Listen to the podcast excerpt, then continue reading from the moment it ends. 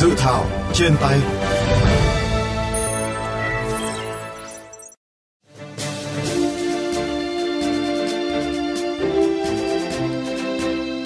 Thưa các bạn, dự thảo luật đất đai sửa đổi gồm 16 chương 245 điều, trong đó giữ nguyên 28 điều, sửa đổi 184 điều, bổ sung mới 41 điều và bãi bỏ 8 điều so với luật đất đai 2013. Trong đó liên quan tới các điểm mới về định giá đất và tài chính đất. Nếu như luật đất đai 2013 quy định, chính phủ ban hành khung giá đất định kỳ 5 năm một lần đối với từng loại đất theo từng vùng, thì dự thảo luật đất đai sửa đổi 2022 đã bỏ quy định này. Tại điều 130 của dự thảo về bảng giá đất quy định, căn cứ nguyên tắc, quy chuẩn, phương pháp định giá đất, giá đất phổ biến trên thị trường và biến động giá đất, Ủy ban nhân dân cấp tỉnh xây dựng và trình Hội đồng nhân dân cung cấp thông qua bảng giá đất, hệ số điều chỉnh biến động giá đất trước khi ban hành. Bảng giá đất được xây dựng định kỳ hàng năm và công bố công khai vào ngày 1 tháng 1 của năm. Còn tại điều 131 về giá đất cụ thể quy định, Ủy ban nhân dân cấp tỉnh quyết định giá đất cụ thể cơ quan định giá đất cấp tỉnh có trách nhiệm giúp Ủy ban nhân dân cấp tỉnh tổ chức việc xác định giá đất cụ thể. Hội đồng thẩm định giá đất gồm Chủ tịch Ủy ban nhân dân cấp tỉnh làm chủ tịch và đại diện của cơ quan tổ chức có liên quan, tổ chức có chức năng tư vấn xác định giá đất. Theo nghị quyết của Ủy ban Thường vụ Quốc hội, thời gian lấy ý kiến nhân dân về dự thảo luật đất đai sửa đổi bắt đầu từ ngày 3 tháng 1 năm 2023 và kết thúc vào ngày 15 tháng 3 năm 2023 Bộ Tài nguyên và Môi trường chủ trì tổng hợp và xây dựng báo cáo tiếp thu, giải trình ý kiến góp ý của nhân dân đối với dự thảo luật đất đai sửa đổi. Sau đó báo cáo tiếp thu giải trình này trình chính phủ và gửi thường trực Ủy ban Kinh tế trước ngày 1 tháng 4 năm 2023.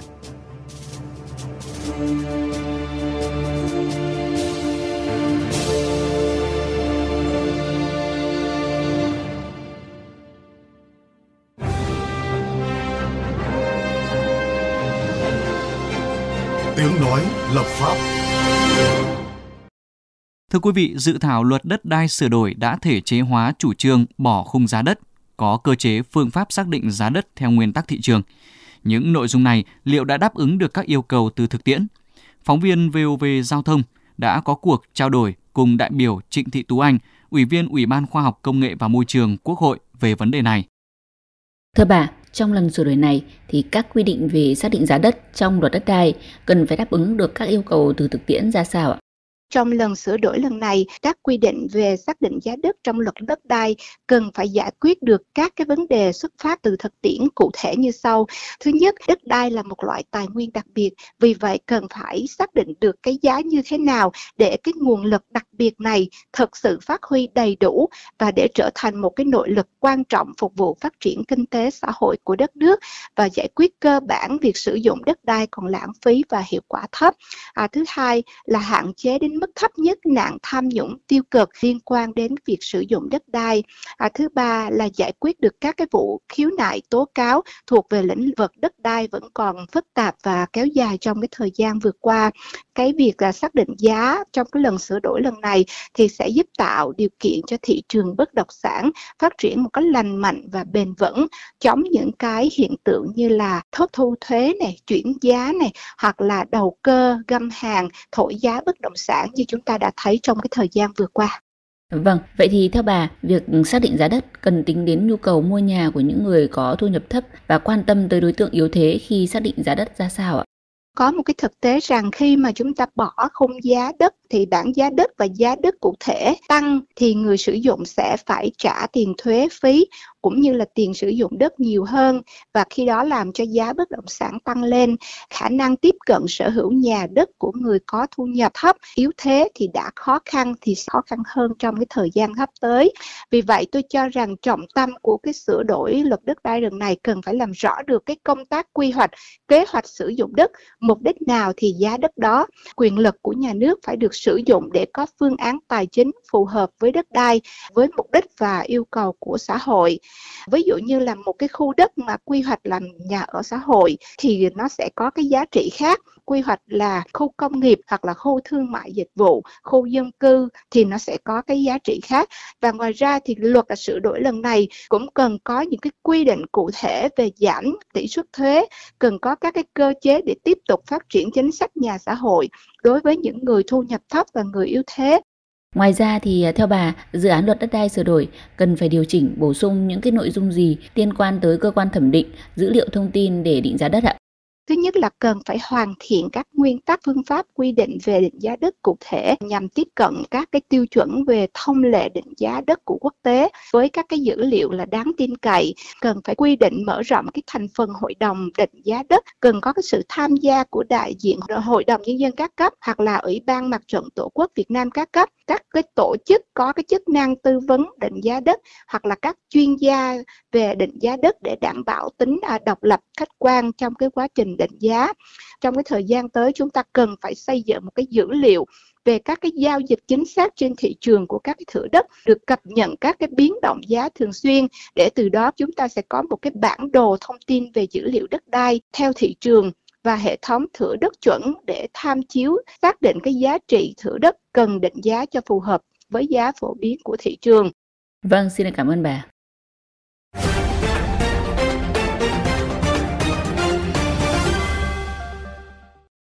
Thưa các bạn, việc bỏ khung giá đất xác định giá theo thị trường được xem là bước đột phá lớn trong lĩnh vực quản lý sử dụng đất đai, tạo nên thay đổi căn bản trong chính sách pháp luật về đất đai. Vậy nội dung mới này trong luật đất đai sửa đổi nếu được thông qua sẽ tạo dư địa và động lực để giải phóng nguồn lực đất đai ra sao? Phóng viên VOV Giao thông đã có cuộc phỏng vấn với Phó Giáo sư Tiến sĩ Nguyễn Quang Tuyến, trưởng khoa pháp luật kinh tế, Đại học Luật Hà Nội. Tại dự thảo luật đất đai sửa đổi thì cũng đã đề cập tới việc là bỏ khung đất đai, khung giá đất và có đề xuất là xây dựng cái bảng giá đất định kỳ hàng năm. Theo ông thì những cái nội dung này nó sẽ có ý nghĩa ra sao? Tôi cho rằng đây nó là một thay đổi rất là căn bản thay đổi rất lớn về tư duy, pháp lý của nhà nước trong việc ờ, xây dựng giá đất. Bởi lẽ là trong 30 năm qua, từ khi mà chúng ta xây dựng luật đất đai năm 1993 thì chúng ta đều quy định tức là chính phủ xây dựng cái khung giá đất. Rồi căn cứ vào khung giá đất của chính phủ thì ờ, căn cứ vào điều kiện hoàn cảnh thực tế của địa phương thì các tỉnh mới ban hành cái bảng giá đất. Thế thì thực tế cho thấy rằng ở các cái địa phương là muốn thu hút kêu gọi các cái nhà đầu tư nước ngoài và các nhà đầu tư trong nước thì anh phải quy định giá đất làm sao đó nó phải thấp. Để cái chi phí tiếp cận đất đai ấy, đối với các doanh nghiệp các cái nhà đầu tư nó không quá lớn. Tuy nhiên thì chúng ta thấy rằng là việc quy định bảng giá đất lại thấp hơn khung giá của nhà nước ấy thì nó lại dẫn đến là khi áp cái bảng giá đất đấy vào thấp. Cho nên là người dân người ta thường là không đồng thuận với cái phương án bồi thường hỗ trợ tái định cư. Chính vì như vậy cho nên cái khung giá đất của chính phủ dường như nó là một cái rào cản cho các địa phương trong việc xây dựng bảng giá đất tiệm cận với cái giá trên thị trường. Theo tôi thì tôi cho rằng là việc bỏ cái khung giá đất nó giống như là cái sự cởi trói, nó trao một cái quyền tự chủ cho các địa phương trong việc xây dựng bảng giá đất để làm sao đấy nó phù hợp với giá đất mà được hình thành trên ờ, các cái nguyên tắc khách quan của kinh tế thị trường. Vậy thì ờ, thưa ông là luật đất đai sửa đổi với các cái nội dung về xác định giá đất thì ờ, theo ông là khi mà được thông qua nó sẽ giúp nâng cao hiệu quả tính minh bạch của công tác định giá đất ra sao ạ? Tôi rất hy vọng chúng ta sẽ có một cái dự án luật đất đai có chất lượng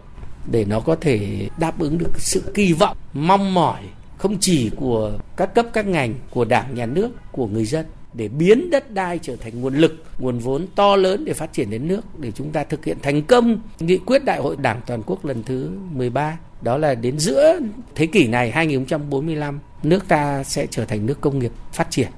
Về cái cơ sở vật chất là chúng ta có một cái đạo luật quan trọng đầy đủ phù hợp với thực tiễn thì sẽ đi vào triển khai. Hy vọng là nó sẽ có những cái tác dụng tích cực tạo ra cái xung lực mới vừa khuyến khích ờ, đất đai nó tạo ra của cải vật chất vừa đảm bảo là sử dụng đất hợp lý tiết kiệm đảm bảo được cái vấn đề phát triển bền vững. Xin cảm ơn ông ạ.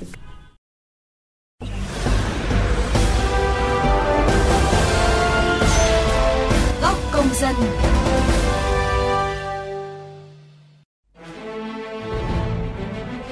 Thưa quý vị và các bạn, từ trước đến nay, khung giá đất tại hầu hết tỉnh thành, đặc biệt là các đô thị lớn, có chênh lệch rất lớn so với giá chuyển nhượng thực tế trên thị trường.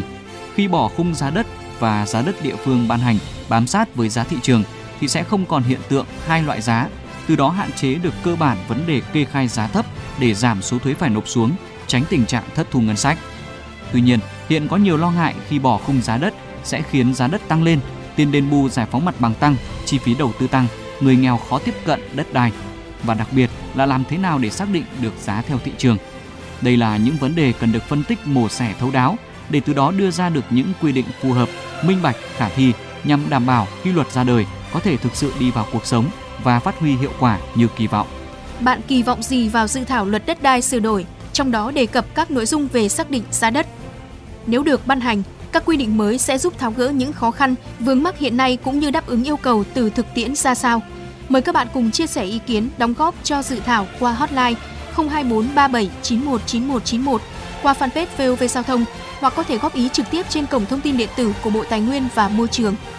Đừng quên đón nghe và tương tác với dự thảo trên tay trong khung giờ FM chiều thứ hai, thứ tư và thứ bảy hàng tuần trên trang vovgiao thông.vn hoặc trên các nền tảng postcard dành cho di động Spotify, Apple Postcard và Google Postcard. Chương trình dự thảo trên tay xin được khép lại tại đây.